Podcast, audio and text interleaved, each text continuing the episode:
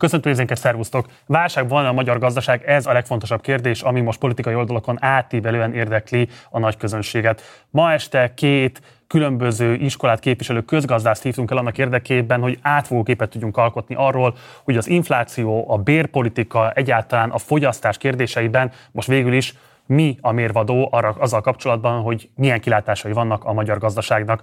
Azonnal bemutatom ma esti vendégeinket, Pogács Zoltán, illetve László Csabát, de mielőtt ezt még megtenném, mindenképpen iratkozz fel a csatornára, ha még nem tetted volna meg, illetve ha lehetőséged van, akkor kérlek, hogy szállj be a finanszírozásunkba a leírásban található linken keresztül. És akkor fordulok két vendégemhez, szervusztok, köszönöm szépen, hogy elfogadtatok a meghívásunkat. Köszönöm. Kezdjük azzal, hogy pénteken jelent meg a legfrissebb októberi inflációs adat, ugye ez 9,9%-ot mutatott, sikerült az, amiről a kormány gyakorlatilag az elmúlt fél évben folyamatosan kommunikált, Orbán Viktor is komoly politikai téteket tett arra, hogy egy számjegyű lesz az infláció. Ugye sokan érveltek amellett, hogy a MAK hatás miatt, vagy a bázis hatás miatt pontosabban elnézést, ez igazából egy tét nélküli meccs, mert legkésőbb novemberre, decemberre amúgy is egy számjegyűre zuhant volna be az infláció. Ugye a szeptemberben még 12,2%-os volt, ami egy hónap alatt ugye 2,3% pontos csökkenés jelent, és januárban 25,7%-on tetőzött. Ti mit olvastok ki ebből az inflációs jelentésből? Elsőként Csaba. Hát annak örülni kell, hogyha lejjebb megy az infláció, mert tényleg a 25 az már drámai volt, de azért mielőtt a matematikai Nobel-díjat kiosztanánk a kormánynak, akkor azért egy másik számot is mondanék. Tavaly, amikor a költségvetést csinálta a kormány, akkor 5,2%-os inflációval számolták, elrépítették az adó előrejelzéseket, a kiadási előrejelzéseket, mindent. Na, ehhez képest lett 18. Na most ez a 9-9, ez ilyen szempontból azért egy elég nagy előrelépés. Ezen a nézőinek mondom, hogy látható az inflációs adatsor alakulás, amit a KSH által szolgáltatott adatokból rajzoltunk föl. Kérlek. De azért kiérdetni, hogy az antiinflációs csatát megnyertük, szerintem még korai lenne, mert egyrészt a jegybanknak az inflációs célja az 3% plusz-minusz 1% ettől még elég messze vagyunk, és szerintem az Európai Unióba még hónapokig nálunk lesz a legmagasabb inflációs szám. Miért? Ez, hát azért ma a többieknél jóval jobban áll az infláció. A balti országokban egy időben volt magasabb, mondjuk tavaly még a nyáron, de most már az utóbbi hónapokban, vagy az utóbbi fél évben mindenhol jóval alacsonyabb volt az infláció, mint Magyarországon, és a rés az most már szűkülni fog, de még mindig szerintem októberben még mindig Magyarországon lesz a legmagasabb infláció az Európai Unióban. Hát, hogy ennek mik az okai, szerintem erről fogunk most hosszabban még beszélgetni. Igen, Zoltán, akkor egy pillanat, tehát a bázishatás kérlek bonts ki, te ezzel magyarázod alapvetően a 9,9%-ot, vagy vannak mások is? Lehet-e bármilyen pontot adni a kormány gazdaságpolitikájának? Ugye a bázishatás az önmagában csak annyit jelent, hogy ennek az évnek az elején, tehát 2023-nak az elején, ugye 2022 elejéhez hasonlítottunk, amikor ugye egy, tehát tavaly nyáron ment fel igazán az infláció, tehát gyakorlatilag egy magasabb árszintet egy alacsonyabbhoz hasonlítottunk, és hogy ment előre az év, ugye ugyanazt az magas árszintet az év végi már magasabb árszinthez hasonlítottuk. Ennyi a bázishatás statisztikailag. Na most ez még nem magyarázza meg, hogy ugye miért nem nőtt tovább az infláció, tehát ez még társulhatott volna további infláció, hogyha idén lett volna. Érdemes megnézni, hogy mik voltak az elsődleges okai a Magyarország inflációnak. Ugye egy olyan kétharmadát megmagyarázta a gázárának az emelkedése tavaly, tehát az energiáraknak az emelkedése az orosz invázió után, ez pedig visszakorrigált. Tehát volt egy nagyon gyors felfutása az energiáraknak, és utána egy relatíve gyors visszakorrigálása. Ez már nem tolta az inflációt. Ugye Magyarország esetében egy nagyon durva leértékelődése az euró forint árfolyamnak, tehát egy 14-15 százalékos leértékelődés, ez biztos, hogy az importárakat megtolta. Ugye Magyarországon adóemelések voltak, tehát szemben más Európai Uniós országokkal, ahol adó csökkentéssel, tipikusan áfa csökkentéssel reagáltak, a tompították az infláció hatását. Magyarországon ugye kata kivezetés, szupermarketekre ráterhelt adó, ez növelte, ez szétlőtte a mezőny.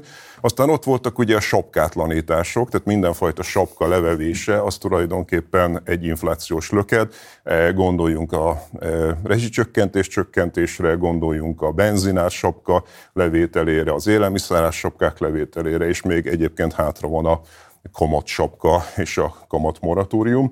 E, aztán ugye még egy dolog történt, és ezzel kapcsolatban se legyünk szemérmesek, a magyar vállalati szektor infláció fölött emelt árakat. Tehát nagyon jó MNB-s adatok vannak arra, hogy szemben azzal, amit sokan gondolnak, hogy itt valami fajta ár-bér spirál alakult volna ki, tehát hogy a bérek emelkedése e, mind a két évben reálbércsökkenés volt. Itt a vállalatok próbálták először szinten tartani a profitjukat, ezért emeltek inflációval, de aztán rájöttek, hogy tulajdonképpen infláció fölött is emelhetnek, tehát volt egy csomó negyedév, amikor 40% e, körüli áremelkedéseket, áremeléseket hajtottak végre. Ezek közül gyakorlatilag Ma már egyedül az, a, az adóemelések azok, amelyek jelentős tényező, tehát mivel a költségvetés szétment, ezért a kormánynak időről időre adóemeléseket kell végrehajtani, és ez egyedül a, az, ami ma már ezek közül a tényezők közül tolja az inflációt, hiszen az euróforint például elég rendesen visszakorrigál. Biztos, hogy benne, hogy a Csaba szeretne több mindennel is vitatkozni az Zoltán által elmondottak közül, úgyhogy az felől is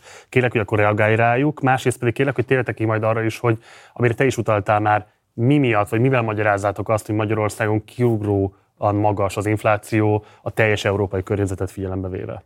Szerintem Zoltán nagyon sok szén tényszerű dolgot mondott, bár mi is elég sokat, elég sokat szoktunk vitatkozni, de ebben most kevés dologba tudnék igazából belekötni. Én azt hangsúlyoznám még, hogy ennek nagyon komoly ára van ennek az infláció csökkentésnek. Tehát szerintem a kormány valamikor tavaly össze idén tavasszal rájött arra, hogy ezzel az inflációval elég komoly bajok lehetnek szerintem politikai szempontból. Az, hogy az MNB és a kormány közötti vita megint nagyon kiélesedett az idei évben bizonyos szakaszokban, szerintem részben ez is ezzel függ össze. De gyakorlatilag az történt, hogy ahhoz, hogy az inflációt lejjebb tudják vinni, kicsit agyon kellett csapni a gazdaságot. Tehát ha megnézzük, hogy 18%-ra kellett tavaly emelni októberben az irányadó kamatot, mert egyébként a jegybank alelnök saját megfogalmazása szerint valutaválság közeli állapotban volt a magyar gazdaság tavaly októberben, de ez a 18%-os kamat, jó, ez most 12,25, nézzük meg, Romániában 7%, Csehországban 7%, Lengyelországban 5,25, tehát ez például erősen fékezi a magyar gazdaságot, ez az egyik oka, de még számtalan oka, hogy idén 10%-kal csökkennek majd körülbelül a beruházások. Idén csökkenni fog a lakossági fogyasztás. Idén, hát ha nem is nagyon, de talán valamennyivel csökkenni fog a költségvetés.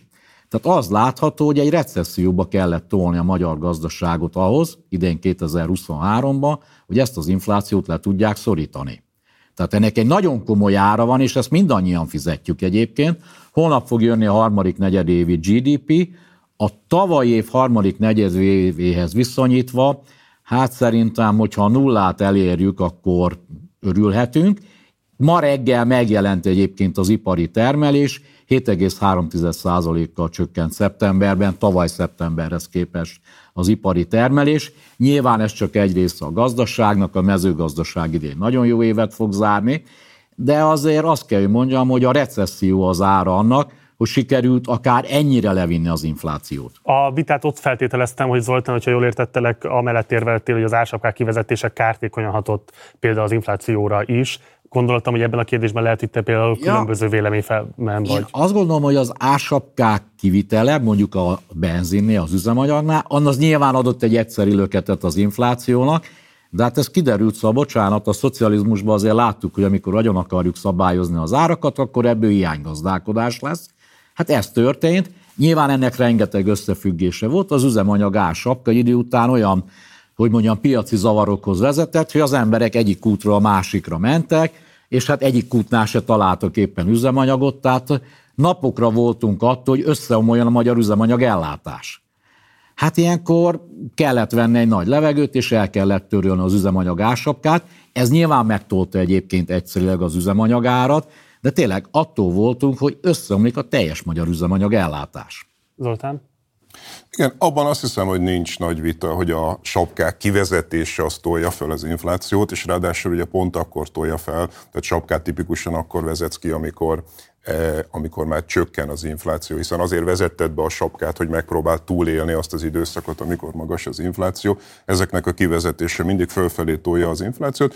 Arról van egy vita, hogy ameddig működtek a sapkák, addig annak milyen hatása volt. Ugye Matolcsi György híres módon egy bizottsági meghallgatáson bedobta, hogy szerinte amíg voltak a sapkák, addig is emeltek. Ugye ennek az a mechanizmus elméletileg, hogy egy valamire ráteszed a sapkát, de mondjuk a szupermarket az összes többi terméken próbálja. Helyettesítő termékeken emelik az árat az évben. Ezt árat. láttuk. Én nem láttam erre empirikus adatokat, én elhiszem, hogy így volt. Azért szerettem volna látni egy igazi rendes empirikus anyagot, ami ezt bemutatta volna. Vagy így volt, vagy nem így volt, ezt talán már sose fogjuk megtudni. Minden esetre azban elég nagy konszenzus van, hogy a sapkák levétele az viszont emeli az infláció. Az élelmiszer árdrágulás kapcsán mit tudtok elmondani? Tehát ugye lehetett látni azt, hogy az év elején ez 50%-ot is meghaladta, mostanra gyakorlatilag hozzásimult, ugye 10,4%-ot mutatnak, átlagban véve az élelmiszer árak drágulása, az infláció pedig ugye 9,9, de ugye nagyon nagy a szórás élelmiszer típusok között. Szóval mi az oka annak, hogy az élelmiszer drágulása magasan a főszám felett járt az év nagy részében, de mostanra kvázi hozzásimult az átlaginflációs adathoz? Szerintem itt volt az, amit az előbb mondtam, itt játszott a legnagyobb szerepet a vállalatok eh, áremelése. Tehát egyszerűen az a mechanizmus, hogy ha, ha nincs infláció, vagy nagyon alacsony, és én emelek árat, akkor az látszik. Tehát, hogy teljesen világos, hogy csak én emeltem, elpártolnak a fogyasztóim. Ha általános inflációs helyzet van, akkor teljesen érthető módon a cég próbálja a profitabilitását fenntartani, akkor legalább akkor átemel, amekkora az infláció, de rájön, hogy mivel teljesen diszorientáltak lettünk az árak tekintetében, ez bárki e, tapasztalja, amikor bemegy egy szupermarketbe, és a, a rég megszokott árak közül semmi nem érvényes már, nem tudja senki, hogy minek mi a rendes ára. Én elég sok előadást tartottam itt az elmúlt két évben különböző e, vállalati szektorokban, méret szerint, szektor szerint, eh, tulajdoni viszonyok szerint, és mindenki azt mondta, hogy az elmúlt két évben írtó könnyű volt árat emelni. Tehát szinte nem tudtak olyan árat mondani, amit ne fogadtak volna el, mert egy általános inflációs környezetben nem annyira látszik, ha én árat emelek, hiszen a versenytársaim is árat emelnek, és ez, a, ez alapvetően a, mezőgazdasági szektorban volt a legmagasabb, ugye láttuk, hogy ott 45 körül, százalék körüli infláció volt.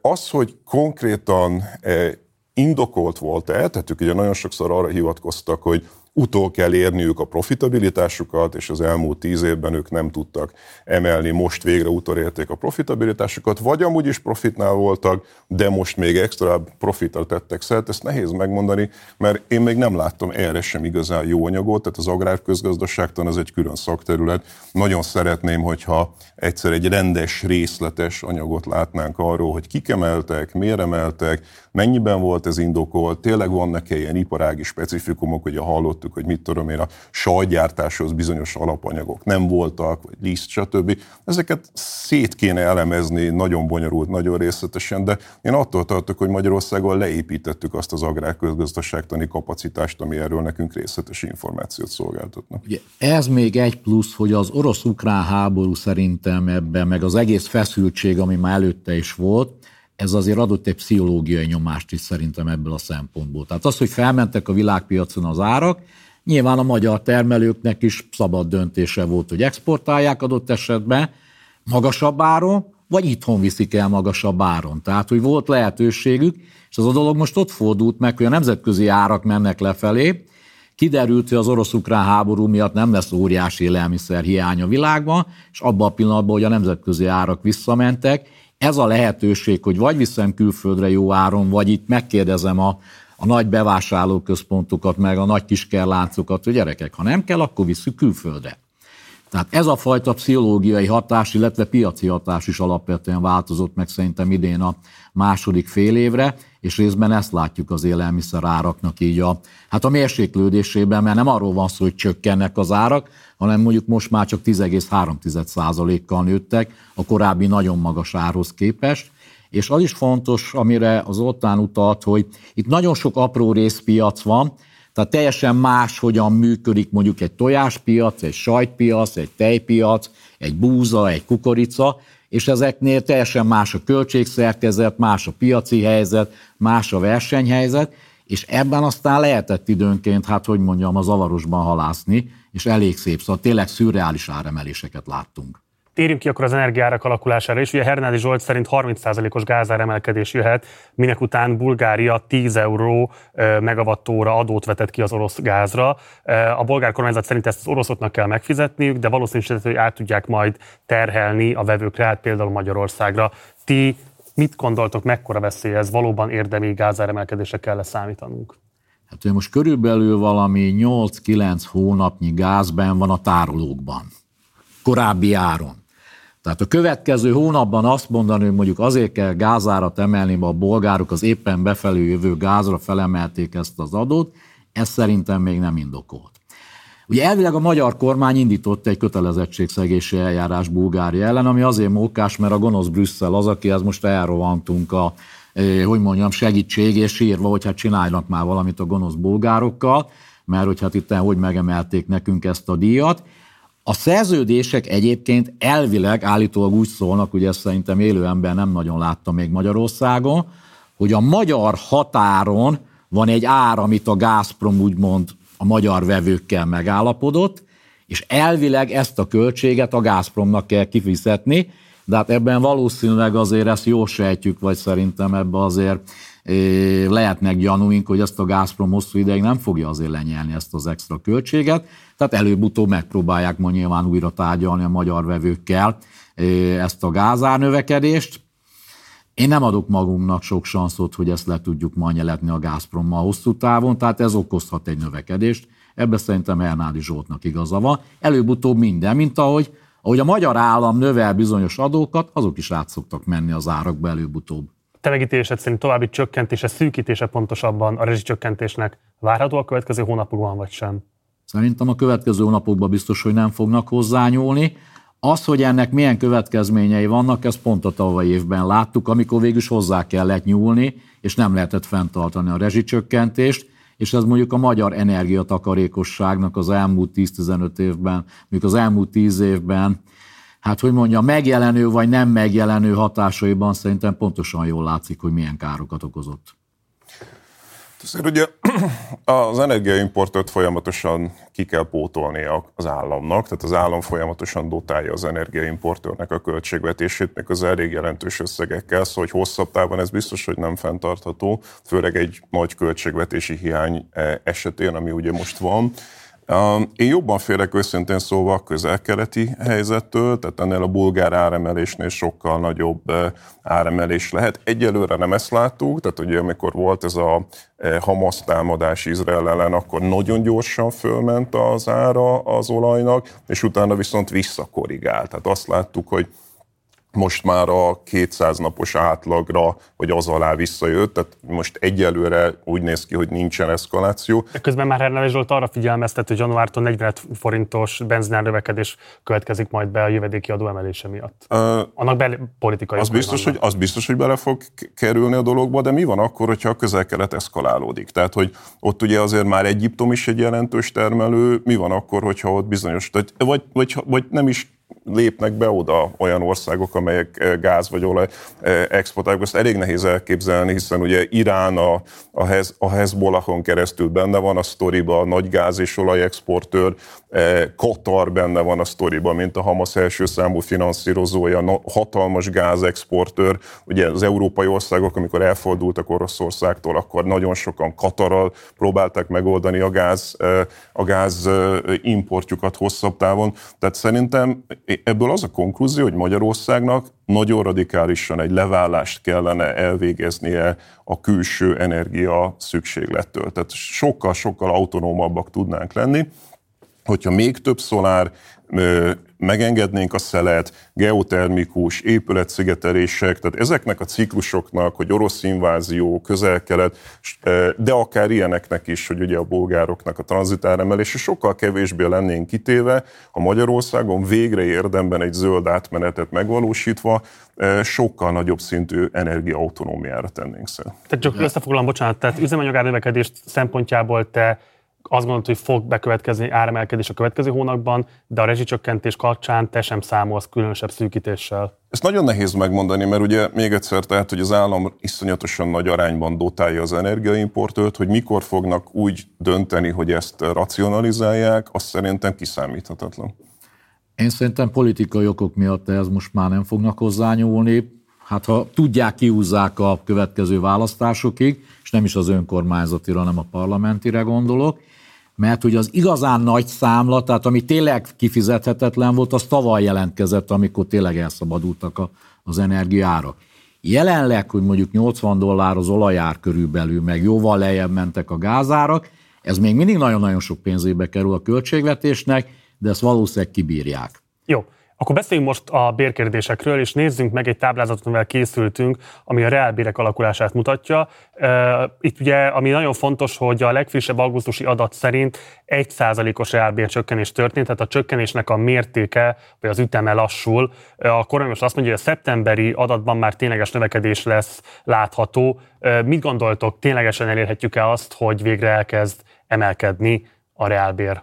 Itt ugye az a nagy probléma, hogy volt egy jelentős reálbéremelkedés 2014-től 2000... Ezt látjuk egyébként ugye a táblázaton. 19-ig, tehát, hogy ez egy korábbi dolog, amiről én beszélek, mert ugye ez tulajdonképpen a 2000, tehát még a Covid előtti mondjuk 5-6 évben évről évre 5-6 százalékkal, néha 7-tel 8 emelkedett a reálbér.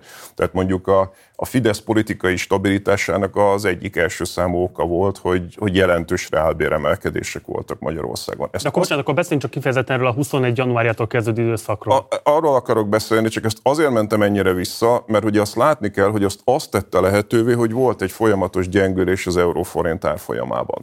Tehát ez egy gyakorlatilag, ha ki nem mondva, de, de szerintem amikor a kormány tárgyalt az exportáló vállalatokkal, stratégiai megállapodások, stb., akkor volt egy olyan látás egyezmény, hogy a, B, a forintba jelentkező béremelkedéseket, azokat visszakorrigál, vagy visszakompenzáljuk azzal, hogy az euróforint árfolyama folyamatosan gyengül, tehát ők, ők euróban eh, a bevételeiket, ha átkonvertálják forintra, akkor gyakorlatilag ezek a béremelkedések vissza vannak kompenzálva.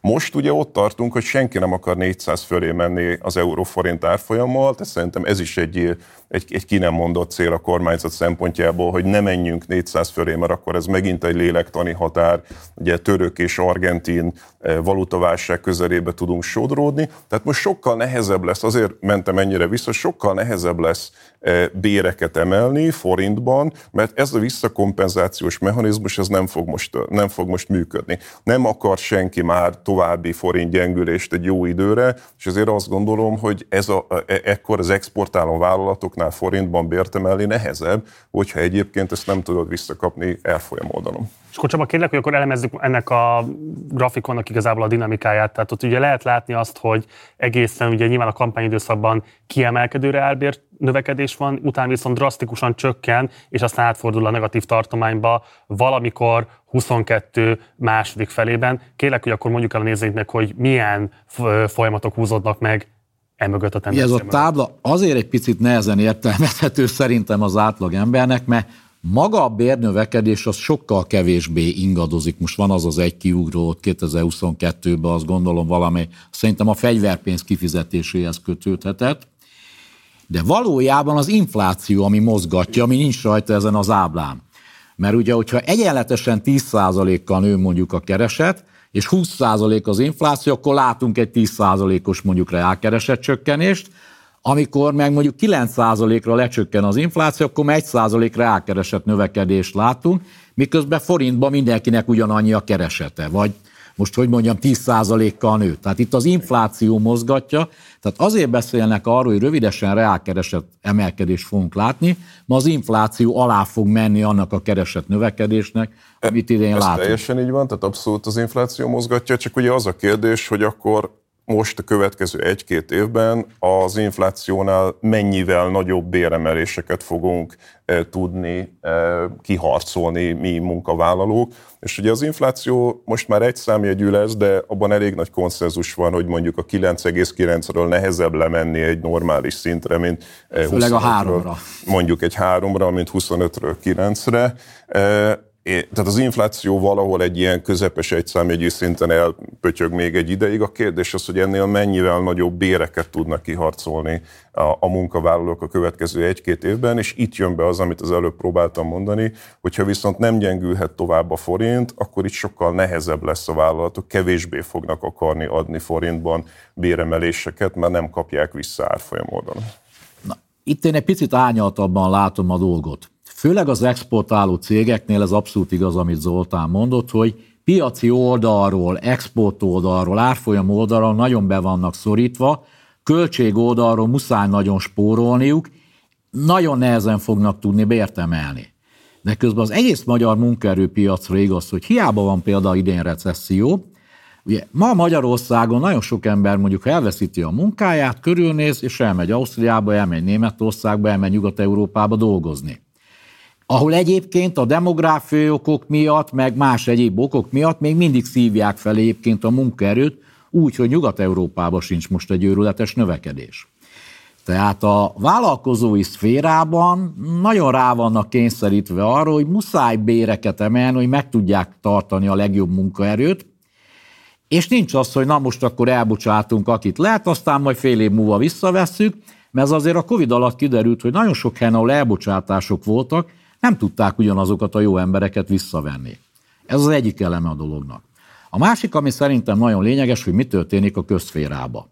Ugye ott látjuk a pedagógusok bérharcát, látjuk, hogy mi történt az egészségügybe, orvosoknál volt egy nagy béremelés, de a kiegészítő többi személyzetnél nem nagyon volt, és a statisztikában idén nagyon elvált az, hogy idén a közférába szinte alig van béremelkedés, tehát köztisztviselők, pedagógusok, alig van béremelkedés, és azért itt sok-sok százer, közel egy millió emberről beszélünk, és ezzel szemben mondjuk 10% körüli mondjuk a versenyszférába. Na, hogy ez meddig tartható fenn, hogy tényleg a pedagógusoknak gyakorlatilag alig emeltek, hogy a köztisztviselőknek alig emeltek, hogy az önkormányzatoknál alig tudtak emelni, ebben nekem komoly kéteim vannak. Szerintem itt elég szépen látunk előre, mert ugye óriási költségvetési hiány van. Tehát idén is és jövőre is óriási költségvetési hiány van betervezve. Én ott kis Ez lát... nem a bérek növekedése miatt van már nem, idén. Nem, azt ezért akarom ezt mondani, mert hogy e, arra nagyon kis esélyt látok, hogy egy ilyen helyzetben jelentősen bért emelne a kormányzat. Tehát nem attól van, de hogyha ha mondjuk bérkövetelésekkel lépnének fel a közalkalmazottak, akkor ebben a helyzetben nagy valószínűséggel azt fogja mondani nekik Nagy Márton, hogy most nem, és idén nem. Ezen egy dolog változtat. Ez mindig így ezt mondják, de bármikor is történik meg ez a követelés. Ez igaz, csak ugye most még jobban rá vannak szorulva, hogy semmilyen bér ne menjen ki, mert ugye akkora hiány van, hogy most tényleg nagyon-nagyon fontos nekik. Ezen egy dolog változtathat, ha valamilyen csoda folytán vagy zsarolás folytán megkapnánk az Európai Uniós pénzeket, mert ugye ott be van ígérve az, hogy a tanárok béremelését uniós pénzekből akarják finanszírozni, tehát ott lehet egy bér kiáramlás, hogyha uniós pénzekből ki, ki tudják fizetni a tanárok bérét. Ami ugye azért is szomorú, a kormány nagyon gyakran beszél arról, hogy a szuverenitáshoz hozzá tartozik, hogy mi a saját lábunkra tudjunk állni, a saját talpunkon álljunk. Na ehhez képest a pedagógusoknak azt mondjuk, hogy akkor kaptuk pénzt, hogy ad Brüsszel pénzt. Tehát, hogy ezek szerint már a pedagógusok bérét se tudjuk Brüsszel nélkül kifizetni, tehát, hogy ez a szuverenitása a gazdasági értelemben, szerintem vannak nehézségeink. Beszélj még a minimálbér kérdéséről, mert ugye mindig nincsen végleges megállapodás, de azt lehet látni, hogy ugye volt először úgy, hogy decembertől 15%-ra fog emelkedni, ami nettó 177 ezer forintot jelenteni, mert mindig egy szégyen teljesen alacsony összeg. Na most, hogyha a Nemzeti Banknak a számításait veszük alapul, ők 18%-os éves átlagos inflációval számolnak, ez azt jelenti, hogyha meg is történne a 15%-os béremelés a minimálbér vonatkozásában, bár volt, aki már tompította ezt, és azt mondta, hogy talán 10%-os lesz ez csak, nem tudjuk, de meg is történne a 15 os béremelés, akkor sem fogja elérni, még csak az inflációnak az éves mértékét sem. Mire lesz Ők ezt előrefelé számolják egyébként, tehát ők nem az idejévre. Azt mondják, hogy ha idén megemelik évvégén 15-tel, akkor jövőre lesz 15% a minimálbéremelés, az infláció lesz mondjuk éves átlagban 6-7-8 százalék, a kormány 6 százalékkal számolt utoljára, az MNB 4 6 akkor már lesz reálkeresett növekedés minimálbér szinte, és ez tolja azért felfelé a skálát, Bár egyébként itt a garantált mérminimum az sokkal több embert érint, tehát az sokkal több ember van a garantált mérminimumnak. De ott szintén. még rosszabb a helyzet, hiszen ott csak 10%-kal nő majd decembertől, sőt volt a munkaadó szervezet, amely 8%-os emelést szeretett volna igazából csak elérni. Hogyan értékeled ezt? Hát nem véletlen, hogy most a korábbi években, ugye 20 előtt, nagyon gyakran könnyű volt megegyezni, mert a munkaadók is azt látták, hogy szépen nőnek a profitok, szépen mindig nő a leértékelődés, szépen megy az export, belefért az a bérnövekedés, és nem véletlen, hogy most sokkal nagyobb a vita, meg sokkal nagyobb a feszültség ezen a területen, mert nagyon sok ágazaton, főleg akik egyébként exportra dolgoznak, azok most nagyon sírnak. Én több olyan céggel beszéltem csak a hétvégén, akiknek a termelés mondjuk több mint 95%-a export, hát azok nagyon szomorúak, mert magas a kamat, erős az árfolyam, közben béreket is kell emelni, Németország recesszióban Németország van, tehát recesszióban nehéz, van. Tehát tényleg nagyon, ugye az állami szektorban meg a költségvetés helyzete, tehát akárhova nézzünk, exportálók, hazai piacra dolgozók, költségvetési szektor, mindenhol nagyon nehéz. Beruházások 10%-kal fognak nagyjából idén csökkenni.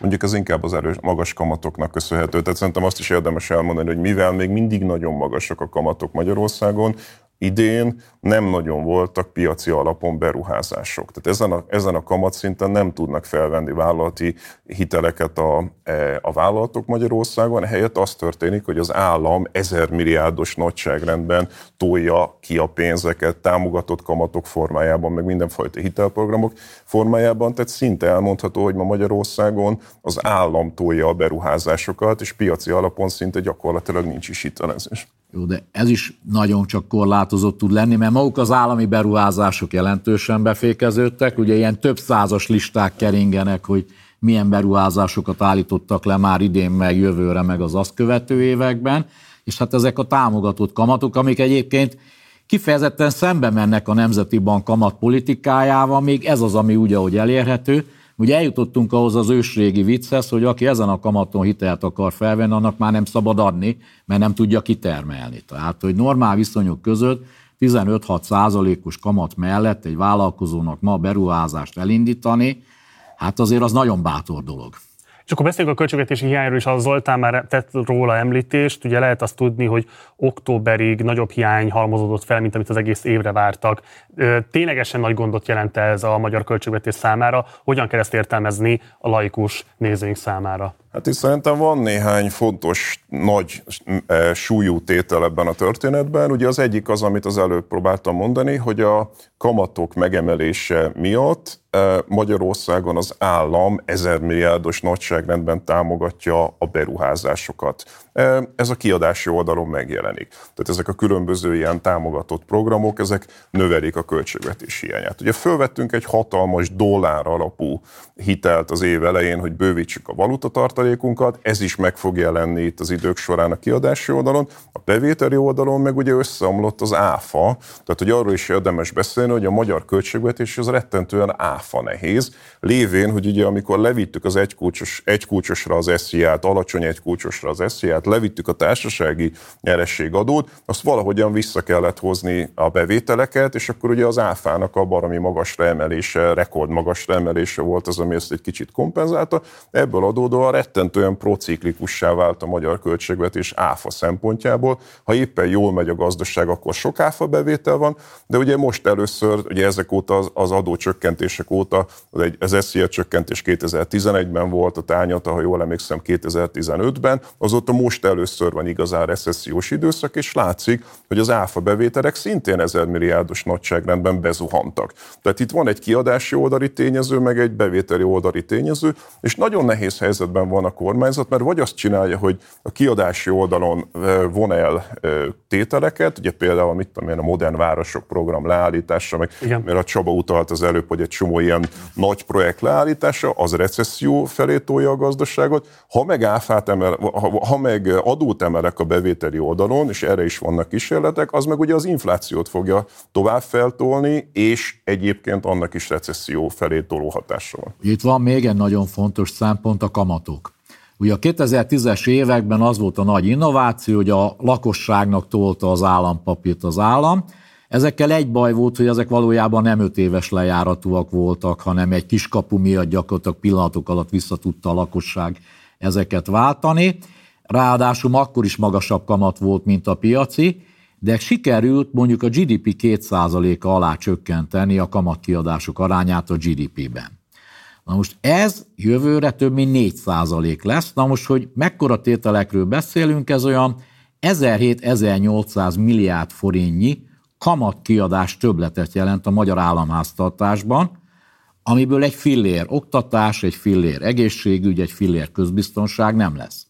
Tehát egy óriási mozgástér csökkenés van a magyar költségvetésben, azzal, hogy a kamatok elszálltak, és amikor lehetett volna hosszú lejáratra relatíve olcsón finanszírozni a magyar államot, akkor nem ezt csináltuk, hanem gyakorlatilag szinte kis túlzással látra szóló, hogy mondjam, adósságokkal finanszíroztuk a magyar költségvetést, és emiatt gyakorlatilag egy-két év alatt árazódik át egy jelentős része a magyar államadósságnak, és ez iszonyúan csökkenti most a mozgásteret. Ugye Csaba volt már pénzügyminiszter, Zoltánra pedig híreztelik, hogy egész biztosan vannak ilyen típusú ambíciói, de egy bankkernek még egyikőtök sem volt, mégis érdekelne, hogy mit gondoltok erről a kérdésről, mert azt feltételezem, hogy a modern monetáris elméletben ti ellentétes véleményeket vallotok. És éppen ezért szeretném, hogyha itt ezt most megnyitnátok a nézőink előtt. Ebben a helyzetben, mert most van a költségvetés, ha ti lennétek egy bank élén, úgynevezett pénznyomtatással, hozzájárulnátok a helyzet javításához, vagy a meglátásatok szerint bármilyen ilyen típusú intézkedés csak rontana a magyar gazdaság kilátásain, és akkor elsőként Csaba. Hát ugye egyrészt azt látni kell, hogy például a 20, 21, 22-es időszakban a jegybanknak voltak olyan megoldásai, amikor valójában a jegybank finanszírozta a magyar költségvetés hiányát. Ez egyébként nem csak Magyarországon Ezért volt így. Jár a kredit, vagy szerint ez egy tévedés volt? Én azt gondolom, hogy komoly pénzügyi zavarok lehettek volna, hogyha ezt a jegybank nem csinálja meg. Hogy egy másik példát mondjak, az angol jegybank kormányzó helyettese nyilvánosan elismerte, Igen. hogyha a bankokon keresztül közvetetten nem finanszírozták volna a költségvetést, akkor az angol költségvetés csődbe ment volna.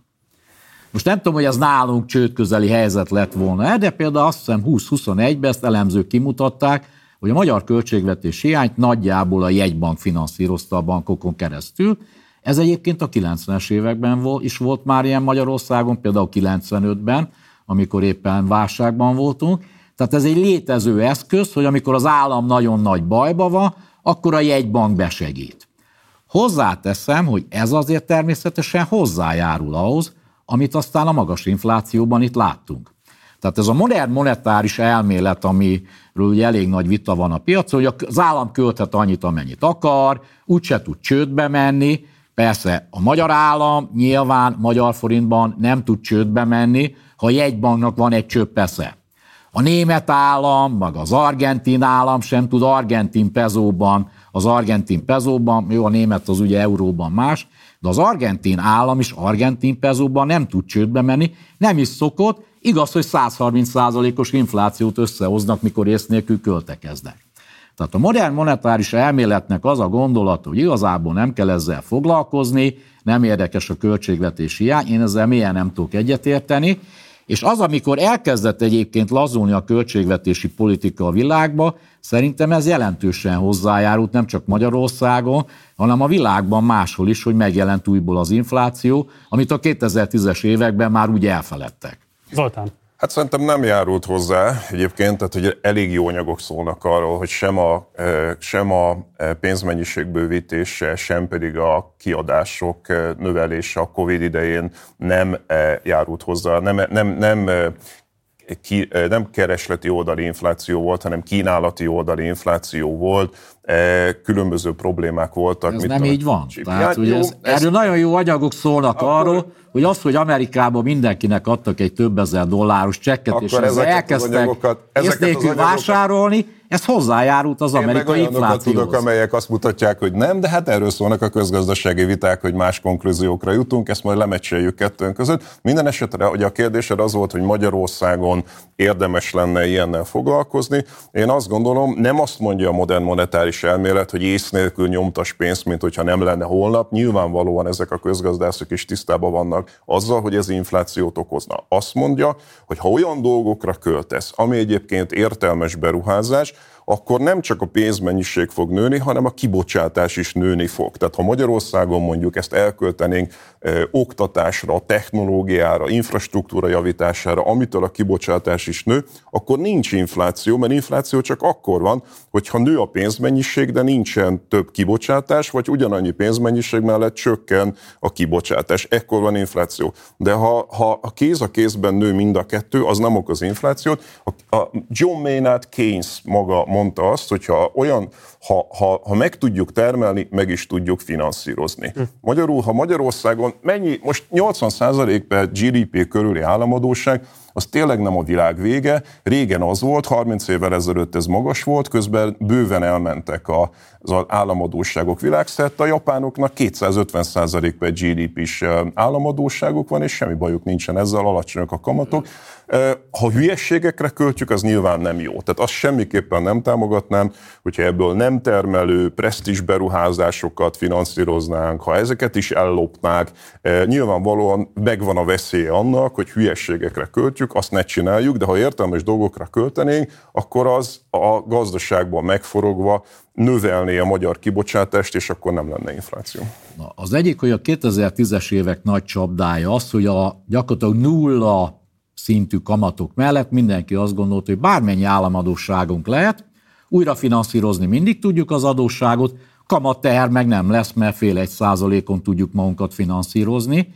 Hozzáteszem, a japán gazdaságpolitika remeg most, hogy ne Isten fél százalékról felmenjen egy százalékra, mondjuk az átlag kamata a japán államadóságnak. Nagyon szeretném az ő problémájukat. De aggódnak. Tehát, hogy azért, hogyha megnézzük a japán és nem csak gazdaság... magyarként szeretném nagyon a problémájukat, hanem amerikaiként és európaiként is nagyon szeretném a japánok ezen problémája. De, hogy mondjam... 250 százalékos államadóság mellett. Tehát szerintem Japánnál nincs jobb példa, hogy elgondolkodhatja a fiskális monetáris konzervativizmus híveit, akkor tessék megmagyarázni nekem Japán. Tehát hogy lehet az, hogy 250%-os államadóság mellett ez a dilemmájuk? Hát azért, mert 30 éve vagy 500 éve fél egy százalékon finanszírozzák magukat. Na de miért? miért? Úgy, a, a, a főáramú neoklasszikus közgazdaságtan szerint, tehát hogyha igaz lenne az, hogy a magas államadóság az írtózatosan kockázatos lenne, akkor Japánban 30-40 százalékos kamatoknak kéne lennie. Gondoljunk bele, Görögországban 185 százalékos államadóság van, és írtózatosan aggódunk Görögország miatt. Miért? Azért, mert nekik eurójuk van, nem a saját valutájukban vannak eladósodva. Ebben az értelemben az nem Egyébként, egy ha az eurójuk nem lenne a görögöknek, már régen csődbe mentek volna, mert gyakorlatilag az ECB tartja őket, Ez- lélegeztetőt a saját akaratuk ellenére, ez így van, ez így van, de, de, de, a kérdés továbbra is kérdés, tehát hogy lehet az, hogy van egy 250%-os államadóság, és van egy ilyen minimális kamat Japánban? Ez, De hogy ez- lehetséges? Hogyha Ez úgy egyébként lehetséges, veszélyes hogy a japán társadalom úgy működik, hogy iszonyú magas a megtakarítási ráta, a pénzügyi rendszer meglehetősen zárt, és ezért gyakorlatilag a japán lakosság fél százalékon hajlandó 50 éve finanszírozni ezt az államadóságot, de most lehet, hogy ez meg fog változni. És hogyha ez a fél százalék felmegy egy, másfél, két százalékra, akkor komoly bajok lesznek a japán Azt költségvetéssel. meglátjuk, hogy mi lesz. Há, évtizedek óta ez történik Japánban, és semmi problémájuk nem volt belőle, sőt, a Shinzo Abe féle gazdaságpolitika újraindította Japánt a stagnálás után. Magyarországon még mindig az van elterjedve, hogy a japánok stagnálnak, de a japánok rég nem stagnálnak. Az Abenomics pontosan így beindította a japán gazdaságot. Az a megoldás, hogy ők értelmes dolgokra költöttek. Tehát nem ez a- hülyeséges. Borzasztóan borzasztóan izgalmas ez a vita köztetek, és egyébként szeretnénk is ennek teret adni, de muszáj még az adásidőben beleszuszakolni. Még egy dolgot muszáj mondanom. egy másik aspektusát. Egyetlen a, a beruházásra. Szóval ö, itt van egy időzítési probléma. Tehát én milyen egyetértek azzal, hogy többet Ez nem záró gondolatnak hangzik, hanem kifejtésnek. Egy záró gondolatot kérek. É, akkor is elmondom. Muszáj. Tehát én azzal milyen egyetértek, hogy költsünk többet egészségügyi oktatásra, meg amiket az Zoltán mondott, de sajnos ezeknek a hatása 5-10-15 éven belül jelentkezik, hogyha jól költik el termelékenység javulásban, Hát akkor de 2010 két-három év alatt jelezte volna ebből hatását. lehet probléma inflációs oldalról. Tehát, hogy ez nem úgy van. Szerintem most, hogyha többet akarunk az egészségügyre költeni, annak a forrását belül kell a költségvetésben megtalálni, mondjuk az idióta beruházásoknak a leállításával, vagy elhalasztásával, és más megtakarításokkal, mert például az állam saját magára extrém módon sokat költ Magyarországon, tehát volna szerintem hol megtakarítást találni. Sajnos ezeknek a termelékenység javulása az hosszú-hosszú évek után jelentkezik, Világos. míg az extra kereslet most, és ez már most tudna inflációt okozni. És akkor visszatérve még egyszer, tehát a kiskereskedelmi fogyasztásnak a változásáról szeretnék titeket kérdezni, mert ugye fogyasztás központú adópolitika van Magyarországon, és éppen ezért érdekel lenne az államnak az, hogy minél előbb föllendüljön a fogyasztás. Ehhez képest a kiskereskedelmi forgalom volumene még mindig csökken, itt lehet látni ennek az ábrázolását. Ha, ez a tendencia marad, akkor ebből mit fogtok kiolvasni, mit tudtok kiolvasni az évvégére és jövő évre vonatkozóan? Elsőként Zoltán. Hát itt ugye az a dilemmája az államnak, hogy ahhoz, hogy ő maga meg tudja tolni a keresletet, ahhoz például bérkiáramlásra lenne szükség, de ugye az előbb beszéltünk arra, hogy mennyire nehéz a bérkiáramlást elérni, főleg egy költségvetési helyzetből, tehát mondjuk a költségvetési szektorban nem tudnak béreket adni, mert akkor a bajban van az államháztartás. És ugye alapvetően nagy szükség lenne a recesszióból kijönni, ahhoz szükség lenne ahhoz, hogy a kiskereskedelmi forgalmat valahogy, aki a keresletet megtoljuk, hogy a hazai piacra termelő cégeknek legyen kereslete, ez meg ugye ugyanaz a dilemma, amit az előbb mondtunk a minimálbér kapcsán, vagy az állami bérek kapcsán. Tehát itt igazából egy ilyen rókafogta csuka helyzetben van a kormányzat, azt hiszem. Én most már nem is tudom, hanyadjára látom így a magyar gazdaságban. Én, nem, én 86 óta vagyok a, a szakmában, mint munkavállaló, hogy jön a recesszió, és akkor hirtelen az emberek megijednek, elkezdenek megtakarítanak, elkezdik csökkenteni a fogyasztásukat. Én ezt már láttam 95-ben, láttam 2007-8-ban, láttam 90-ben, tehát már nem is tudom, anyadjára látom ezt a folyamatot.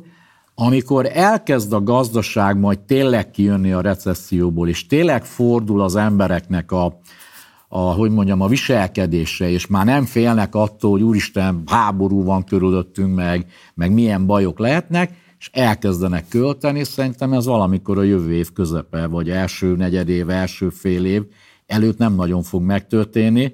Tehát én azt gondolom, hogy most egy lassabb kilábalás lesz egy. Tehát nem egy olyan felpattanás lesz, mint a Covid alatt, hogy kinyitottunk, és azonnal felpattant a gazdaság növekedése 7%-ra a következő évben, hanem itt egy lassú-lassú növekedés fog elindulni, és szerintem teljesen irreális az, hogy mondjuk 4% legyen jövőre a gazdasági növekedés.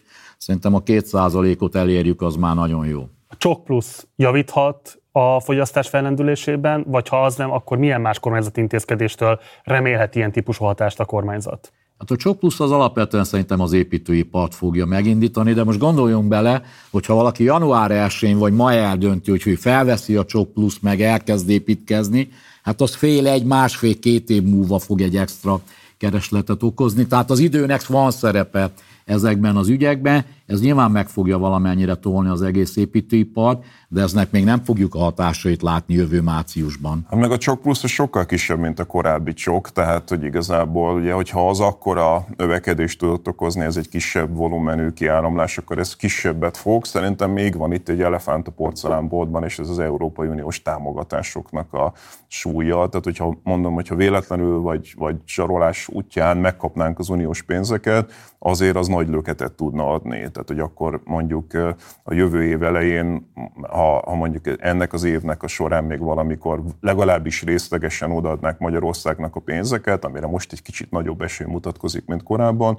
akkor ezért a jövő évnek az elején az nagyon meg tudná tolni a beruházásokat. És akkor záró kérdés mindkettőtökhöz, és azt kérem, hogy két részre tagoljátok a választatokat. A következő időszakot nézve mi az, amiben optimisták vagytok, ami szerintetek reménykedésre ad okot, és fogalmazzátok meg azt is, hogy mi az, ami viszont a pessimizmusotokat igazolja vagy erősíti a magyar gazdaság kilátásait tekintve, és akkor elsőként Csaba. Hát ami a pessimizmust okozza, hogy az a fajta külpolitika, amit Magyarország jelenleg folytat, ezzel gyakorlatilag minden szövetségesünkkel szembe kerültünk az elmúlt évekbe, és ennek szerintem vannak komoly gazdaságpolitikai hatásai. Ilyenekre gondolok pontosan, mint az Európai Uniós pénzekhez, vajon mennyire tudunk hozzá, nem tudunk hozzáférni. Szerintem a beruházási hajlandóságot, tehát egyszerűen nyugatról szerintem egyre kevesebb tőke fog működő tőke jönni Magyarországra, és teljesen ki leszünk szolgáltatva a kínai meg az ázsiai működő tőke beáramlásnak, aminek hát a gazdaságpolitikai meg termelékenységi hatása szerintem összehasonlíthatatlanul kisebb lesz, mint mondjuk a legfejlettebb technológiákhoz való hozzáférés lehetősége. A magyar emberek révén én is a pessimista kérdéssel kezdeném. Pessimista azért vagyok, mert azt látom, hogy a kormányzat nem akarja megoldani a hosszú távú problémáinkat. A hosszú távú problémánk az a közepes fejlettség csapdájában való bemaradás, tehát hogy nem vagyunk hajlandók emelni a saját hozzáadott értékünket oktatással, egészségügyel, humántőkével. Most már ez infrastruktúra is komoly problémát jelent, lásd vasút és autópályák és stb. A, a, a másik ilyen nagy problémánk ugye a, a zöld fenntarthatóság, tehát az energiafüggetlenség, tehát azzal a két kulcskérdéssel, ami igazából hosszú távon megoldás lenne, nem akar mit kezdeni a kormányzat, hanem helyette pakolgatja át a problémát energiapolitikából, monetáris politikából, monetáris politikából, költségvetési politikába, majd vissza. Tehát igazából a, a hosszú távú stratégiával van bajom.